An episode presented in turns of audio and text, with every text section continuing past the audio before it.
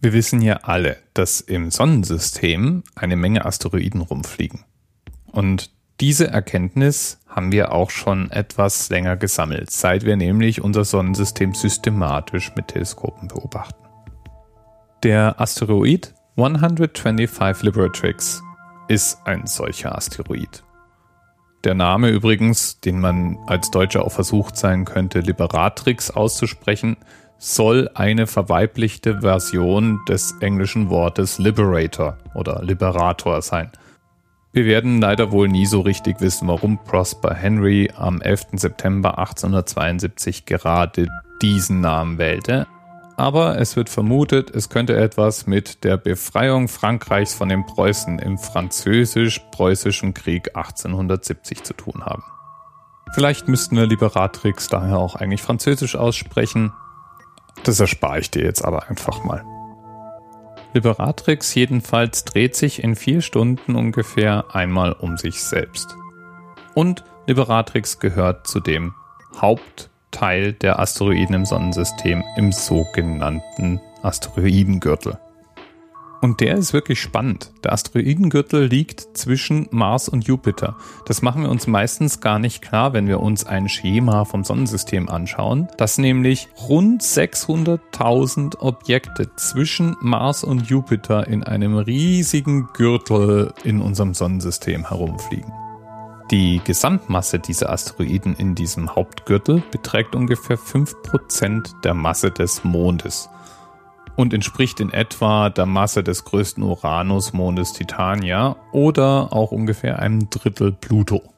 Ist also schon mal ganz ordentlich. Liberatrix nun ist 61,05 Kilometer groß und er besteht überwiegend aus Metallen und Mineralen.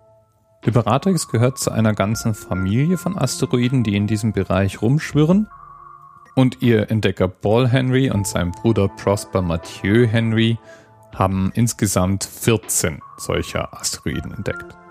Deswegen haben sie auch einen eigenen Krater auf dem Mond und einen anderen eigenen Krater auf dem Mars. Beide jeweils Henry genannt. Was ich spannend finde, ist die Geschichte der Entdeckungen dieser ganzen Objekte. Das fand ja alles im 19. Jahrhundert statt, also zwischen 1804 und 1905, so ungefähr. Und damals, zumindest mal in der ersten Hälfte des 19. Jahrhunderts, wusste man noch nicht, dass es diese 600.000 Objekte als Asteroidengürtel gab, sondern hat den Himmel beobachtet und jedes große Objekt als einen neuen Planeten gefeiert. So kam es auch, dass der Planet Neptun, als er 1846 entdeckt wurde, als 13. Planet gezählt wurde. Und ich dachte schon, Pluto, mal weg, mal wieder dazu wäre eine dramatische Umgestaltung und ging immer von unseren neun oder acht oder was auch immer es gerade im Moment sind Planeten aus. Im Jahr 1850 war es jedenfalls irgendwann völlig klar, dass es derart viele Objekte gab, dass es keinen Sinn macht, die alle als Planeten zu zählen. Und so hat Alexander von Humboldt, ja, der Alexander von Humboldt, 1851 vorgeschlagen, die Zahl der großen Planeten auf acht zu begrenzen. Und als Ausgleich für die anderen Objekte die Klasse der Asteroiden vorgeschlagen. Diese Asteroiden oder Kleinplaneten oder Planetoiden sind danach in rauen Mengen entdeckt worden. Bis 1890 waren es schon über 300. Inzwischen, wie gesagt, wissen wir, dass es in diesem Gürtel mehr als 600.000 Objekte gibt und manche von diesen Asteroiden haben selber wieder eigene kleine Monde. Neben der Form der Größe und der Art der Umlaufbahn gibt es natürlich eine ganze Reihe von Kriterien, warum etwas ein Asteroid, ein Planetoid, ein Planet oder irgendwas anderes sein sollte. Die IAU, also die Internationale Astronomische Union, hat deswegen im Jahr 2006 eine umfassende Definition all dieser Begrifflichkeiten vorgenommen und hat für Planeten festgestellt, dass alles ein Planet ist, was sich in einer Umlaufbahn um die Sonne bewegt eine Masse groß genug hat, um sich als Objekt im hydrostatischen Gleichgewicht zu befinden, also annähernd kugelähnlich zu sein, und das dominierende Objekt in seiner Umlaufbahn ist. Das genau ist das Kriterium, das übrigens Pluto zum Verhängnis wurde. Denn Pluto ist nicht das einzige Objekt dieser Größe in seiner Umlaufbahn. Da gibt es mehrere. Und so wurde er zum Zwergplaneten herabgestuft. Armer Pluto. Der Asteroidengürtel, in dem Liberatix seine Heimat hat, ist im Übrigen nicht der einzige Asteroidenhaufen, den wir im Sonnensystem haben. Ganze Gruppen von Objekten kreisen zum Beispiel auf ähnlichen Bahnen wie der Jupiter. Oder auch wir selber in unserer direkten Nähe haben ein paar Begleiter, die auf derselben Laufbahn um die Sonne kreisen wie die Erde. Diese Objekte nennt man Trojaner.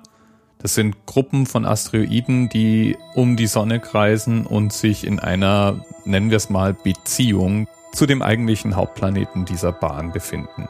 Venus hat ein paar Trojaner. Wir haben mindestens einen Trojaner, den man im Juli 2011 gefunden hat. Mars hat welche. Jupiter hat eine ganze Reihe. Und diese Trojaner tragen bisher zumindest Namen, die aus Homers Ilias entlehnt sind. Die vorauseilenden Asteroiden in dieser Kategorie, die werden nach den Griechen benannt und die nacheilenden nach den trojanischen Helden. Bis bald. TMRS 10, 9, 8. The experience of 47 individual medical officers. Was hier über die Geheimzahl der Illuminaten steht. Und die 23. Und die 5.